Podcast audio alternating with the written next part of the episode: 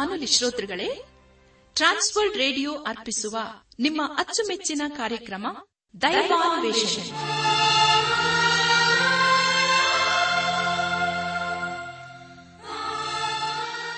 ಒಲಮೆಯ ಶ್ರೋತೃ ಬಾಂಧವರೇ ಸೋಮವಾರದಿಂದ ಶುಕ್ರವಾರದವರೆಗೆ ಪ್ರಸಾರ ಮಾಡುವ ದೈವಾನ್ವೇಷಣೆ ಎಂಬ ಆಧ್ಯಾತ್ಮಿಕ ಕಾರ್ಯಕ್ರಮದಲ್ಲಿ ಪಾಲ್ಗೊಳ್ಳಲು ನಿಮ್ಮೆಲ್ಲರನ್ನು ಸಂತೋಷದಿಂದ ಆಹ್ವಾನಿಸುತ್ತೇವೆ. ದೈವಾನ್ವೇಷಣೆ.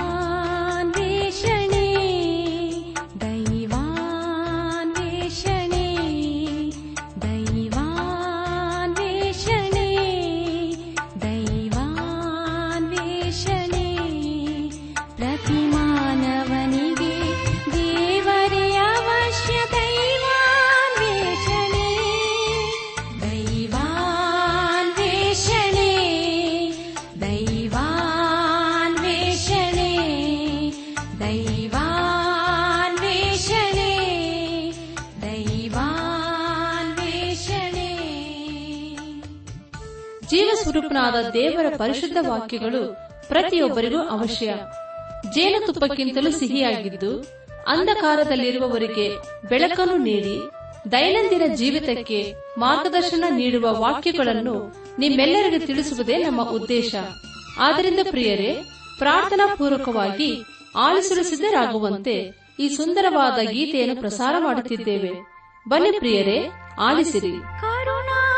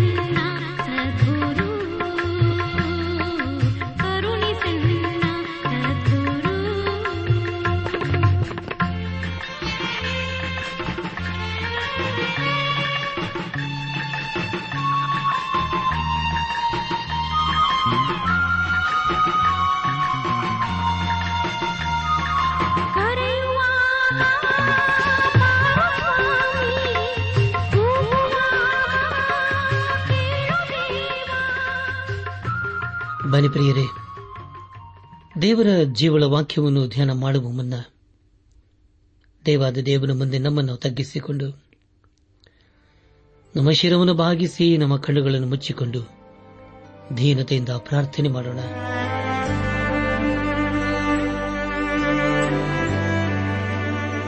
ನಮ್ಮನ್ನು ಬಹಳವಾಗಿ ಪ್ರೀತಿ ಮಾಡಿ ಸಾಕಿ ಸಲಹುವ ನಮ್ಮ ರಕ್ಷಕನಲ್ಲಿ ತಂದೆಯಾದ ದೇವರೇ ನಿನ್ನ ಪರಿಶುದ್ಧವಾದ ನಾಮವನ್ನು ಕೊಂಡಾಡಿ, ಹಾಡಿ ಸ್ತುತಿಸುತ್ತವೆ. ಕರ್ತನೆ ದೇವಾದ ದೇವನೇ, ನಿನ್ನ ನಮ್ಮನ್ನು ಬೇಟೆಗಾರನ ಬಲೆಯಿಂದಲೂ ಮರಣಕರ ವ್ಯಾಧಿಗಳಿಂದ ತಪ್ಪಿಸಿದಂತ ದೇವರು ನೀನಾಗಿರುವುದಕ್ಕಾಗಿ ಸ್ತೋತ್ರಪ್ಪ. ಕರ್ತನೆ ದಿನ ವಿಶೇಷವಾಗಿ ಎಲ್ಲ ರೈತರನ್ನು, ಕಾರ್ಮಿಕ ವರ್ಗದವರನ್ನು, ಕೂಲಿ ಕೆಲಸಗಾರರನ್ನು, ಅವರವರ ಕೆಲಸ ಕಾರ್ಯಗಳನ್ನು, ಕುಟುಂಬಗಳನ್ನು ನಿನ್ನ ಸುಖೊಪ್ಪಿಸುತ್ತೇವೆ ಅಪ್ಪ ನೀನೆ ಅವರನ್ನು ಕರುಣಿಸಿ. ನೀನವರ ಜೀವಿತದಲ್ಲಿ ದೇವ, ನಿನ್ನ ಪರಲೋಕದ ವಾಗ್ದಾನ ನೆರವೇರಿಸು. ಅವರು ಪಡುವಂತಹ ಪ್ರಯಾಸಕ್ಕೆ ತಕ್ಕ ಪ್ರತಿಫಲವನ್ನು ನೀನೆ ಅನುಗ್ರಹಿಸಿದ್ದೇವ ಹೇಗೋ ಕರ್ತನೆ, ನಿನ್ನ ಚಿತ್ತದ ಪ್ರಕಾರ ಅವರೆಲ್ಲಾ ಕೊರತೆಗಳನ್ನು ನೀನೆ ನೀಗಿಸು. ನಾವೆಲ್ಲರೂ ಆತ್ಮಿಕ ರೀತಿಯಲ್ಲಿ ನಿನ್ನವರಾಗಿ ಜೀವಿಸುತ್ತಾ, ಒಂದು ದಿವಸ ನಾವೆಲ್ಲರೂ ನಿನ್ನ ಮಹಿಮೇಲೆ ಕಂಡುಬರಲು ಕೃಪೆಯ ತೋರಿಸು. ಎಲ್ಲ ಮಹಿಮೆ ನಿನ್ನ ಮಾತ್ರ ಸಲ್ಲುವುದಾಗಲಿ. ನಮ್ಮ ಪ್ರಾರ್ಥನೆ ಸ್ತೋತ್ರಗಳನ್ನು ಯೇಸು ಕ್ರಿಸ್ತನ ದಿವ್ಯನಾಮದಲ್ಲಿ ಸಮರ್ಪಿಸಿಕೊಳ್ಳುತ್ತೇವೆ ತಂದೆಯೇ. ಆಮೇನ್. ನನ್ನಾತ್ಮೀಕ ಸಹೋದರ ಸಹೋದರಿಯರೇ, ದೇವರ ವಾಕ್ಯವನ್ನು ಧ್ಯಾನ ಮಾಡುವ ಮುನ್ನ ನಿಮ್ಮ ನಿಮ್ಮ ಸತ್ಯವೇದ ಪೆನ್ನು ಪುಸ್ತಕದೊಂದಿಗೆ ಸಿದ್ದರಾಗಿದ್ದಿರಲ್ಲವೇ ಹಾಗಾದರೆ ಪ್ರಿಯರ, ಬನ್ನಿರಿ. ಈ ದಿವಸದಲ್ಲಿ ದೇವರು ನಮಗೇನು ಬೋಧಿಸುತ್ತಾನೋ ಆಲಿಸಿ.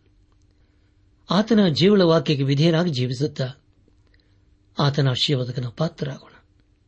ಕಳೆದ ಕಾರ್ಯಕ್ರಮದಲ್ಲಿ ನಾವು ದಾನಿಯಲ ಪ್ರವಾದನ ಗ್ರಂಥದ ಒಂಬತ್ತನೇ ಅಧ್ಯಾಯ ಐದರಿಂದ ಇಪ್ಪತ್ತೊಂದನೇ ವಚನದವರೆಗೆ ಧ್ಯಾನ ಮಾಡಿಕೊಂಡು ಅದರ ಮೂಲಕ ನಮ್ಮ ನಿಜ ಜೀವಿತಕ್ಕೆ ಬೇಕಾದ ಅನೇಕ ಅನೇಕ ಆತ್ಮೀಕ ಪಾಠಗಳನ್ನು ಕಲಿತುಕೊಂಡು ಅನೇಕ ರೀತಿಯಲ್ಲಿ ಆಶೀರ್ವಿಸಲ್ಪಟ್ಟಿದ್ದೇವೆ ಇದೆಲ್ಲ ದೇವರ ಸಹಾಯ ಹಾಗೂ ಕಾರ್ಯವಾಗಿದೆ. ದೇವರಿಗೆ ಮಹಿಮೆಯುಂಟಾಗಲಿ. ಧ್ಯಾನ ಮಾಡಿದ್ದಂಥ ವಿಷಯಗಳನ್ನು ಈಗ ನೆನಪು ಮಾಡಿಕೊಂಡು ಮುಂದಿನ ವೇದ ಭಾಗಕ್ಕೆ ಸಾಗೋಣ.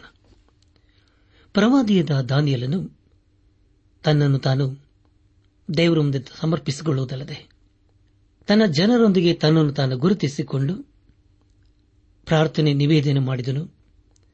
ಅವನು ಪ್ರಾರ್ಥನೆ ಮಾಡಿ ಮುಗಿಸುವುದರೊಳಗಾಗಿ ಅವರಿಗೆ ಸದುತ್ತರು ಸಿಕ್ಕಿತು ಎಂಬುದಾಗಿ ನಾವು ಧ್ಯಾನ ಮಾಡಿಕೊಂಡೆವು. ಹೌದಲ್ಲ ಪ್ರಿಯರೇ?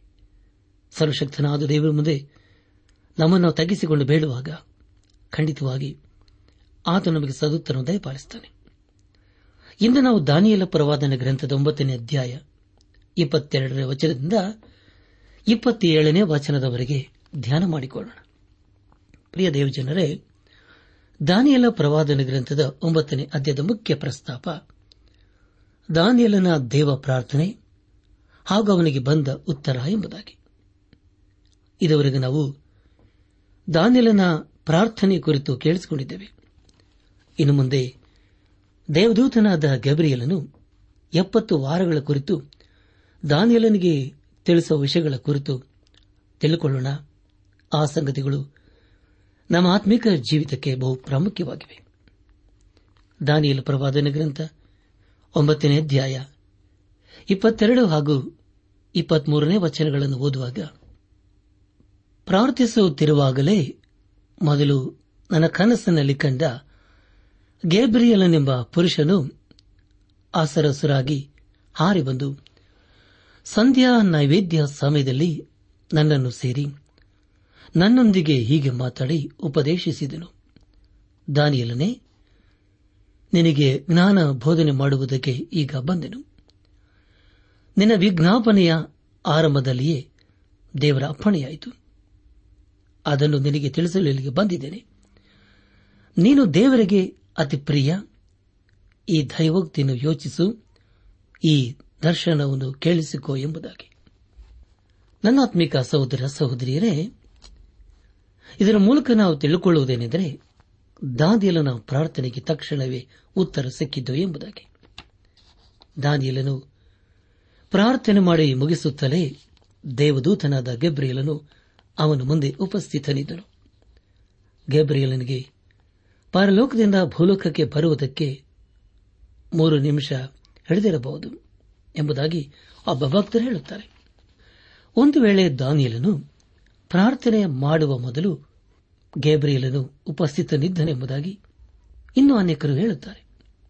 ಯೇಷ ಪ್ರವಾದನೆ ಗ್ರಂಥ ಅರವತ್ತೈದನೇ ಅಧ್ಯಾಯ ಇಪ್ಪತ್ನಾಲ್ಕನೇ ವಚನದಲ್ಲಿ ಹೀಗೆ ಓದುತ್ತೇವೆ. ಆಗ ಅವರು ಬೇಡುವುದರೊಳಗೆ ಸದುತ್ತರವನ್ನು ದಯಪಾಲಿಸುವೆನು, ಅವರು ಹೇಳುತ್ತಿರುವಾಗಲೇ ಕೇಳುವೆನು ಎಂಬುದಾಗಿ.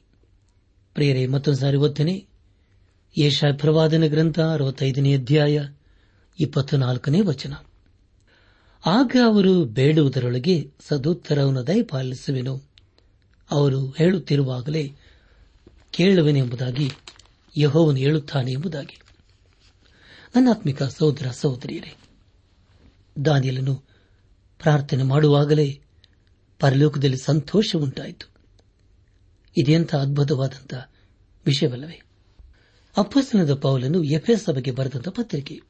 ಮೊದಲನೇ ಅಧ್ಯಾಯ. ಆರನೇ ವಚನದಲ್ಲಿ ಹೀಗೆ ಓದುತ್ತೇವೆ.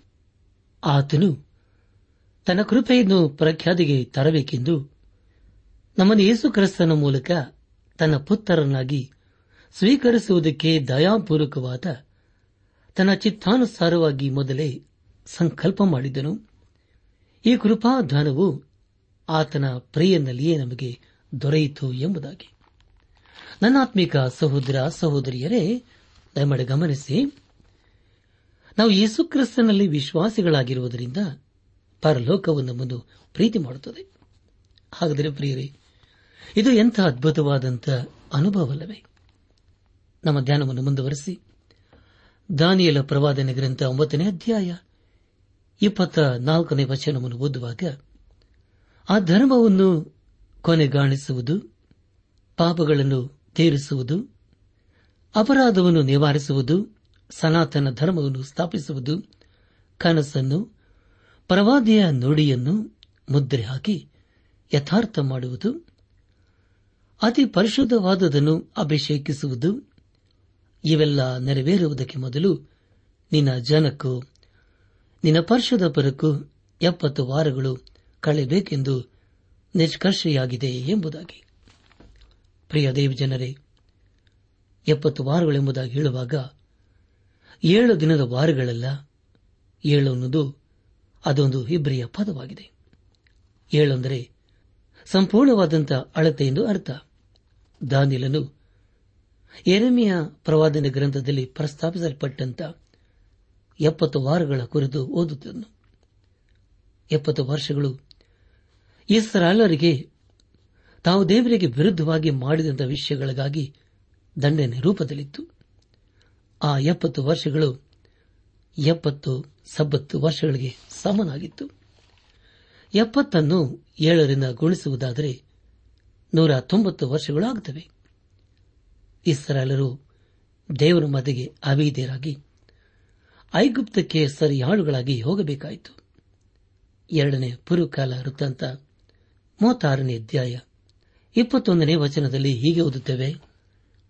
ಈ ಪ್ರಕಾರ ಯಹೋವನು ಎರೆಮಿಯನ ಮುಖಾಂತರ ಹೇಳಿಸಿದ ಮಾತು ನೆರವೇರಿ, ದೇಶವು ತನ್ನ ಸಬ್ಬತ್ ಕಾಲವನ್ನು ಆರಂಭಿಸುವುದಕ್ಕೆ ಮಾರ್ಗವಾಯಿತು.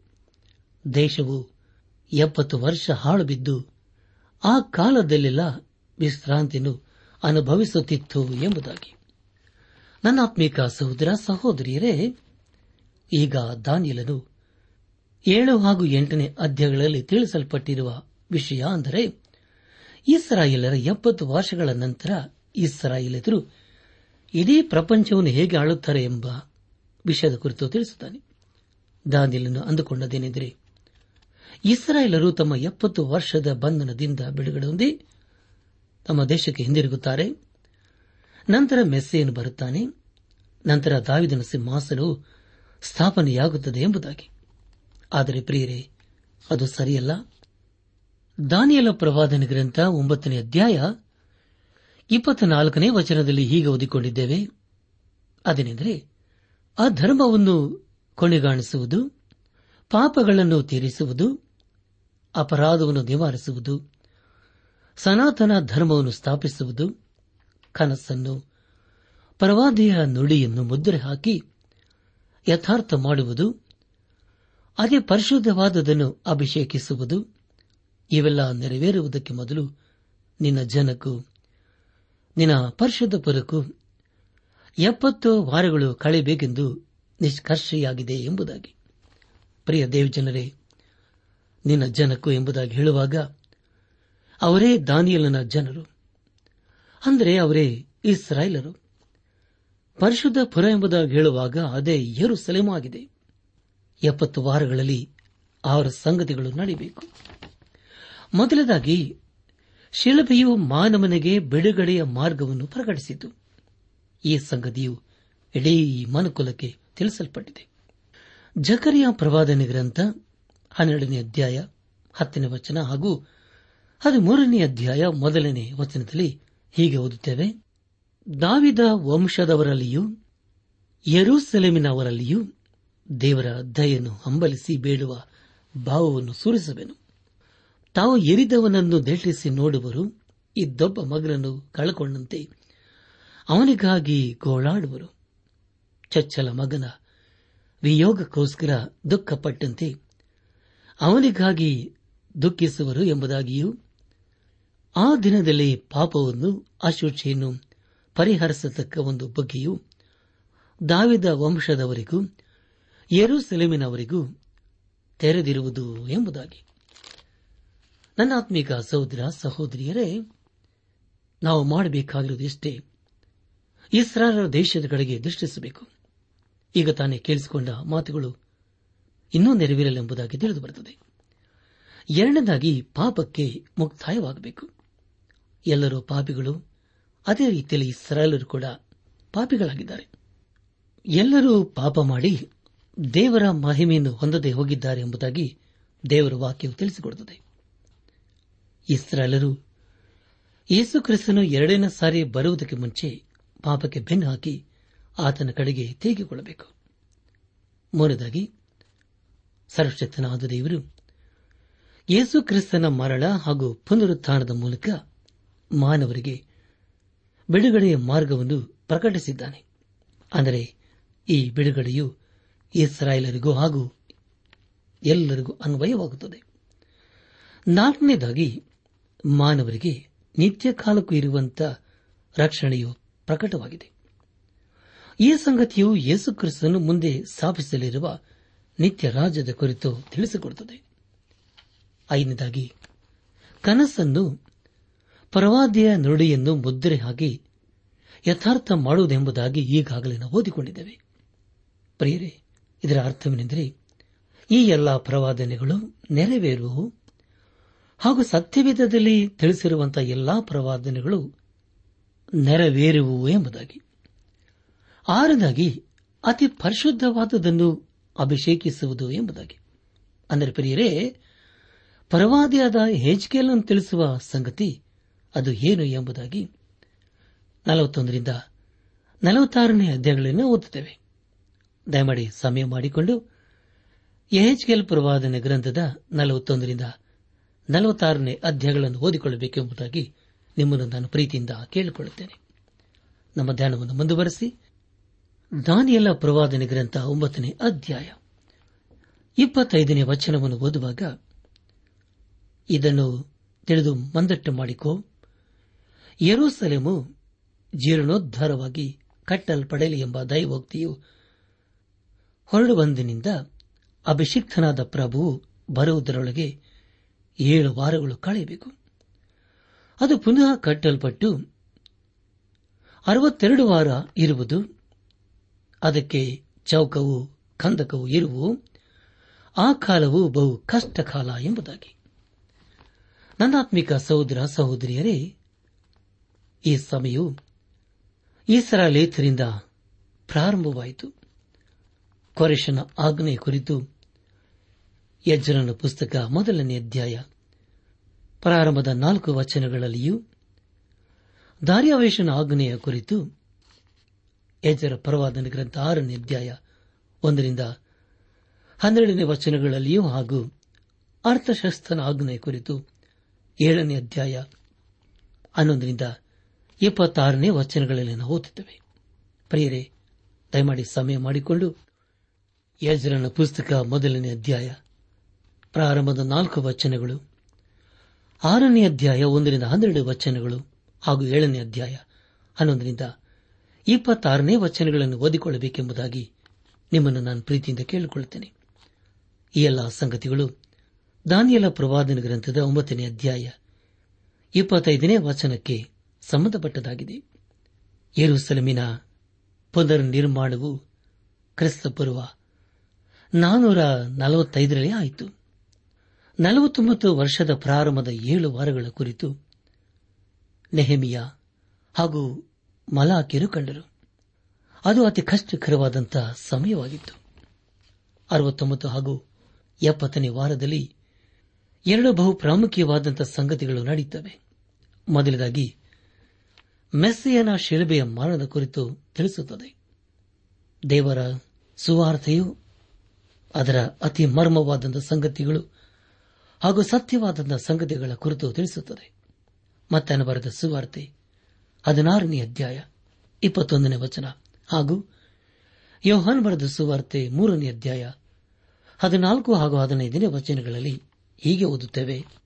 ಅಂದಿನಿಂದ ಯೇಸು ಕ್ರಿಸ್ತನು ತಾನು ಯರುಸಲೆಮಿಗೆ ಹೋಗಿ ಅಲ್ಲಿ ಹಿರಿಯರಿಂದಲೂ ಮಹಾಯಾಜಕರಿಂದಲೂ ಶಾಸ್ತ್ರಿಗಳಿಂದಲೂ ಬಹು ಕಷ್ಟಗಳು ಅನುಭವಿಸಿ ಕೊಳ್ಳಲ್ಪಟ್ಟು ಮೂರನೆಯ ದಿನದಲ್ಲಿ ಜೀವಿತನಾಗಿ ಎಬ್ಬಿಸಲ್ಪಡಬೇಕೆಂದು ತನ್ನ ಶಿಷ್ಯರಿಗೆ ತಿಳಿಸುವುದಕ್ಕೆ ಪ್ರಾರಂಭ ಮಾಡಿದನು ಎಂಬುದಾಗಿಯೂ ಇದಲ್ಲದೆ ಜನರು ನೋಡಿ ಜೀವದಿಂದ ಉಳಿಯಬೇಕೆಂದು ಮೋಶೆಯು ಅಳವಿಯಲ್ಲಿ ಆ ಸರ್ಪವನ್ನು ಎತ್ತರದಲ್ಲಿಟ್ಟ ಹಾಗೆಯೇ ಮನುಷ್ಯ ಕುಮಾರನು ತನ್ನನ್ನು ನಂಬುವರೆಲ್ಲರೂ ನಿತ್ಯ ಜೀವವನ್ನು ಪಡೆಯಬೇಕೆಂದು ಎತ್ತರದಲ್ಲಿಡಬೇಕು ಎಂಬುದಾಗಿ. ನನ್ನಾತ್ಮೀಕ ಸಹೋದರ ಸಹೋದರಿಯರೇ, ನಮ್ಮಡೆ ಗಮನಿಸಿ, ಎಪ್ಪತ್ತನೇ ವಾರದಲ್ಲಿ ಬರೆದಿರುವಂತಹ ವಿಷಯಗಳು ಇನ್ನೂ ನೆರವೇರಿಲ್ಲ. ದಾನಿಯಲ ಪ್ರವಾದನ ಗ್ರಂಥದ ಏಳನೇ ಅಧ್ಯದಲ್ಲಿ ತಿಳಿಸುವ ಚಿಕ್ಕ ಕೊಂಬು, ಅದು ಪ್ರಕಟಣೆ ಗ್ರಂಥದಲ್ಲಿ ತಿಳಿಸುವ ಮೃಗಕ್ಕೆ ಹೋಲಿಕೆಯಾಗಿದೆ. ವಿಶ್ವಾಸಿಗಳ ಸಭೆಯು ಎತ್ತಲ್ಪಟ್ಟ ಮೇಲೆ ದೇವರ ಇಸ್ರಾಲರ ಸಂಗಡ ಒಡಂಬಡಿಕೆಯನ್ನು ಮಾಡಿಕೊಳ್ಳುತ್ತಾನೆ. ಕೊನೆ ಕಾಲದಲ್ಲಿ ಇಸ್ರಾಯೇಲರು ಯೇಸು ಕ್ರಿಸ್ತನನ್ನು, ಮೆಸ್ಸಿಯನ್ನು ತಮ್ಮ ಸ್ವಂತ ರಕ್ಷಕನೆಂಬುದಾಗಿ ಅಂಗೀಕರಿಸಿಕೊಳ್ಳುತ್ತಾರೆ. ಮತ್ತೆ ಬರೆದ ಸುವಾರ್ತೆ ಇಪ್ಪತ್ನಾಲ್ಕನೇ ಅಧ್ಯಾಯ ಹದಿನೈದರಿಂದ ಇಪ್ಪತ್ತಾರನೇ ವಚನಗಳಲ್ಲಿ ಇಸ್ರಾಲರು ಏನು ಅಂದುಕೊಂಡರು ಎಂಬುದಾಗಿಯೂ ಹಾಗೂ ಯೇಸು ಕ್ರಿಸ್ತನು ಬರುವುದಕ್ಕೆ ಮುಂಚೆ ಆಗುವ ವಿಷಯಗಳ ಕುರಿತು ತಿಳಿಸಲಾಗಿದೆ. ಅಲ್ಲಿ ಹೀಗೆ ಓದುತ್ತೇವೆ. ಆದುದರಿಂದ ಪ್ರವಾದಿಯಾದ ದಾನಿಯಲನು ಹೇಳಿದಂತ ಹಾಳು ಮಾಡುವ ಅಸಹ್ಯ ವಸ್ತುವು ಪವಿತ್ರ ಸ್ಥಾನದಲ್ಲಿ ನಿಂತಿರುವುದನ್ನು ನೀವು ಕಾಣುವಾಗ ಯೋಧಾಯದಲ್ಲಿರುವವರು ಬೆಟ್ಟಗಳಿಗೆ ಓಡಿ ಹೋಗಲಿ. ಮಾಳಿಗೆಯ ಮೇಲೆ ಇರುವವನು ತನ್ನ ಮನೆಯೊಳಗಿರುವುದನ್ನು ತೆಗೆದುಕೊಳ್ಳುವುದಕ್ಕೆ ಎಳಿಯದೆ. ಹೊಲದಲ್ಲಿರುವವನು ತನ್ನ ಹೊದಿಕೆಯನ್ನು ತೆಗೆದುಕೊಳ್ಳುವುದಕ್ಕೆ ಹಿಂದಿರುಗಿ ಬಾರದೆ ಹೋಗಲಿ.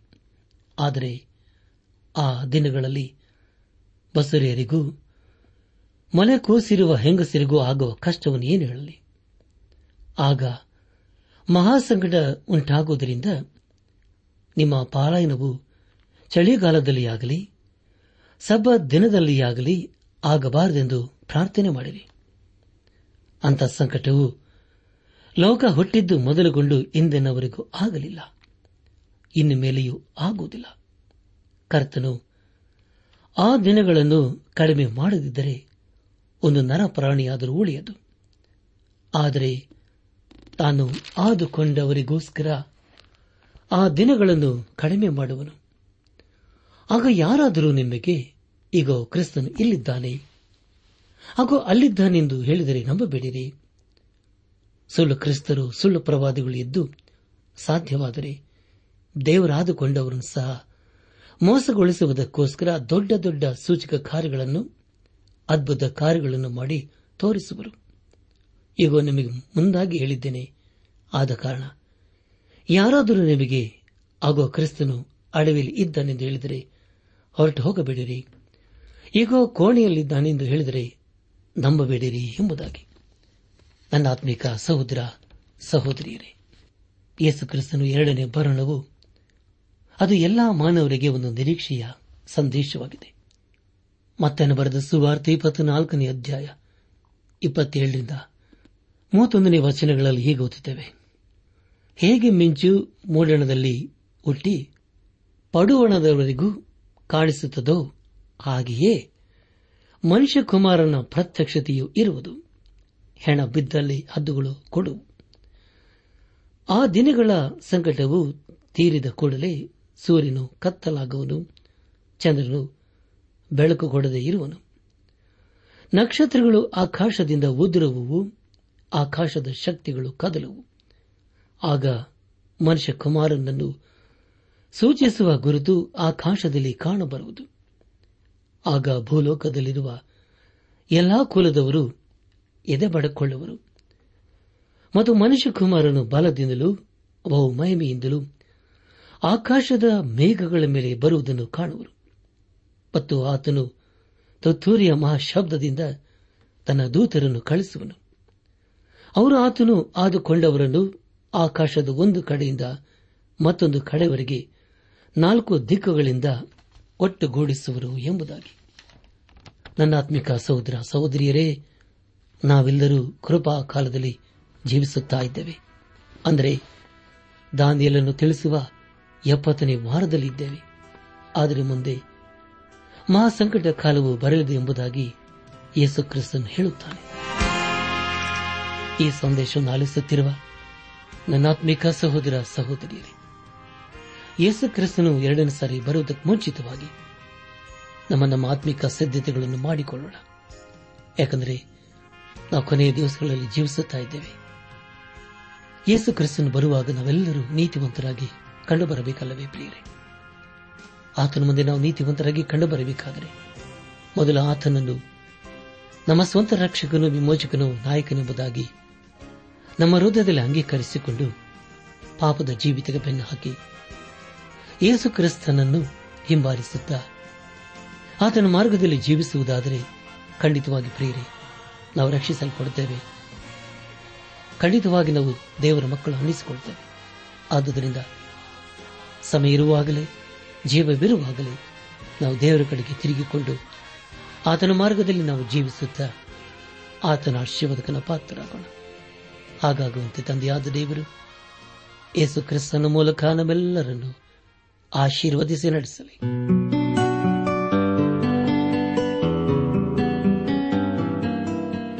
ಪ್ರಿಯರೇ, ನಿಮಗೆ ಪ್ರಾರ್ಥನೆಯ ಅವಶ್ಯಕತೆ ಇದ್ದರೆ, ನಿಮ್ಮಲ್ಲಿ ಏನಾದರೂ ಸಂದೇಹ ಅಥವಾ ಸಲಹೆಗಳಿದ್ದರೆ, ದಯಮಾಡಿ ದೂರವಾಣಿಯ ಕರೆ ಮೂಲಕ ನಮಗೆ ತಿಳಿಸಿರಿ.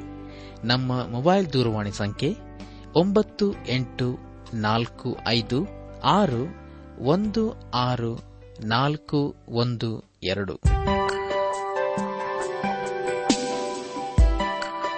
ನನ್ನ ಆತ್ಮಿಕ ಸಹೋದರ ಸಹೋದರಿಯರೇ, ಇಂದು ದೇವರು ನಮಗೆ ಕೊಡುವ ವಾಗ್ದಾನ, ದೇವರ ಮುಂದೆ ಹೆದರಿ ಆತನಲ್ಲಿ ಭಯಭಕ್ತಿಯುಳ್ಳವರಿಗೆ ಮೇಲೆ ಆಗುವುದು. ಪ್ರಸಂಗಿ ಎಂಟು ಹನ್ನೆರಡು.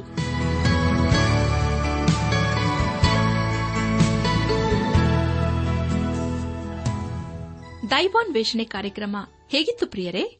ದೇವರ ವಾಕ್ಯ ಹಾಗೂ ಸುಮಧುರ ಹಾಡುಗಳನ್ನು ನೀವು ಆಲಿಸಿದ್ದಕ್ಕಾಗಿ ಅಭಿನಂದಿಸುತ್ತೇವೆ. ನಾವು ಪ್ರಸಾರ ಮಾಡುವ ಹಾಡುಗಳು ನಿಮಗೆ ಮೆಚ್ಚುಗೆಯಾದರೆ ನಮಗೆ ತಿಳಿಸಿರಿ. ನಮ್ಮ ಕ್ಯಾಸೆಟ್ ಹಾಗೂ ಹಾಡಿನ ಪುಸ್ತಕ ಬೇಕಾದಲ್ಲಿ ಈ ದಿನವೇ ಪತ್ರ ಬರೆಯಿರಿ ಅಥವಾ ದೂರವಾಣಿ ಸಂಖ್ಯೆಗೆ ಕರೆ ಮಾಡಿ.